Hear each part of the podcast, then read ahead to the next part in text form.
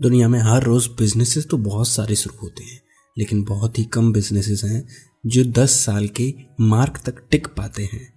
एक बिज़नेस को शुरू करने में कई सारी प्रॉब्लम्स आती हैं और शुरू करने से पहले भी हमें उसके लिए प्रिपेयर करना होता है।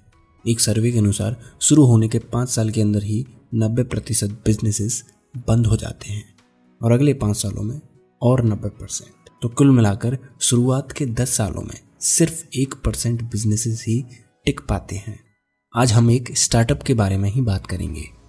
एरिक रीज की लिखी किताब द लीन स्टार्टअप से। उससे पहले मैं आपको बहुत बहुत शुक्रिया अदा करना चाहूँगा, क्योंकि हमारे पॉडकास्ट को तीन साल पूरे हो गए हैं, और आप जैसी प्यारी ऑडियंस ने हमारे सफ़र को बहुत ज़्यादा खूबसूरत बनाया है, इन तीन सालों में। मैं आपसे एक छोटी सी रिक्वेस्ट भी करना चाहूँगा कि अगर आपको हमारा पॉडकास्ट पसंद आता है ना तो आप हमारे यूट्यूब चैनल को भी एक बार देखिए। अगर आपको हमारा यूट्यूब चैनल भी पसंद आता है तो प्लीज़ एक सब्सक्राइब का बटन दबा देना। और कमेंट्स में आप हमें फीडबैक भी दे सकते हैं कि हम क्या क्या इम्प्रूव करें। इस बुक को छः स्टेप में हम जानेंगे। सबसे पहला स्टेप है डिफाइन द प्रोडक्ट आपका बिज़नेस जिस प्रोडक्ट के बारे में या फिर सर्विस के बारे में होने वाला है, उसको आप बहुत अच्छे से डिफाइन करें सबसे पहले। दूसरा प्रोडक्ट बनाने से पहले बिज़नेस शुरू करने से पहले मार्केट को समझें। आप अपने टारगेट कस्टमर्स को आइडेंटिफाई कीजिए। कि वो कौन सी क्लास के कस्टमर्स होने वाले हैं, क्या वो करते हैं, उनका डेमोग्राफिक क्या होने वाला है।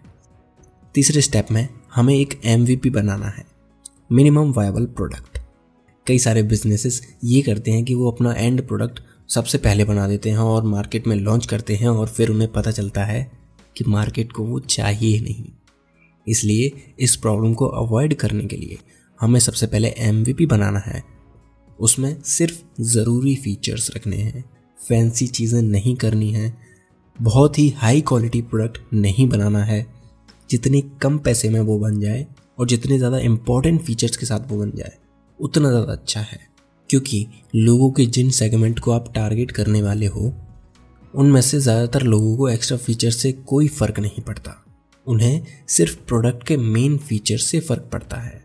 जैसे अगर आपका प्रोडक्ट वैक्यूम क्लीनर होने वाला है तो उसकी सफ़ाई बहुत अच्छी होनी चाहिए, है ना?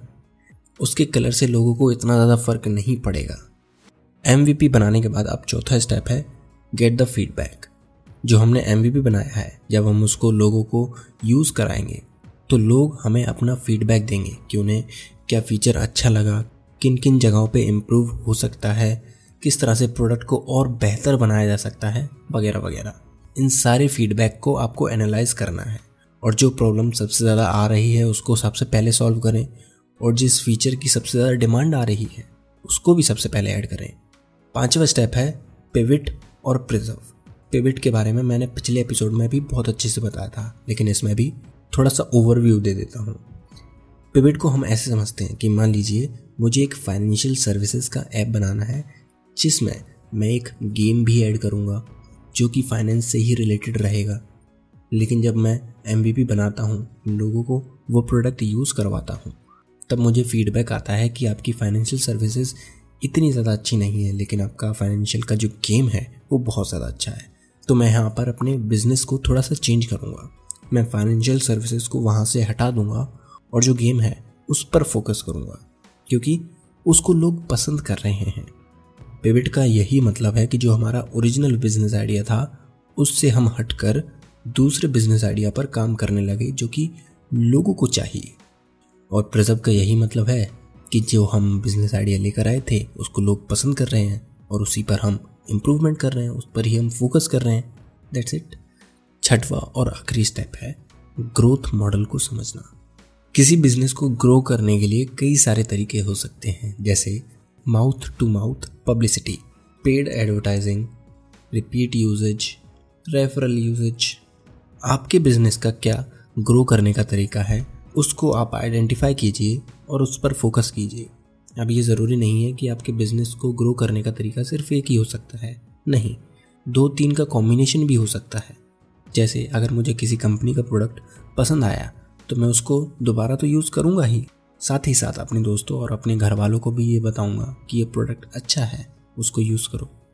तो ये दो कॉम्बिनेशन हो गए, एक माउथ टू माउथ पब्लिसिटी और दूसरा रिपीट यूजेज इस बुक में बहुत सारी चीज़ें डिटेल में दी हैं। तो सारी चीज़ों को तो डिटेल में बताना पॉसिबल नहीं है, लेकिन इसके जो छोटे छोटे मॉडल्स हैं, उनको मैं यूट्यूब पर ज़रूर एक्सप्लेन करूँगा। तो प्लीज़ यूट्यूब चैनल को भी सब्सक्राइब कीजिए।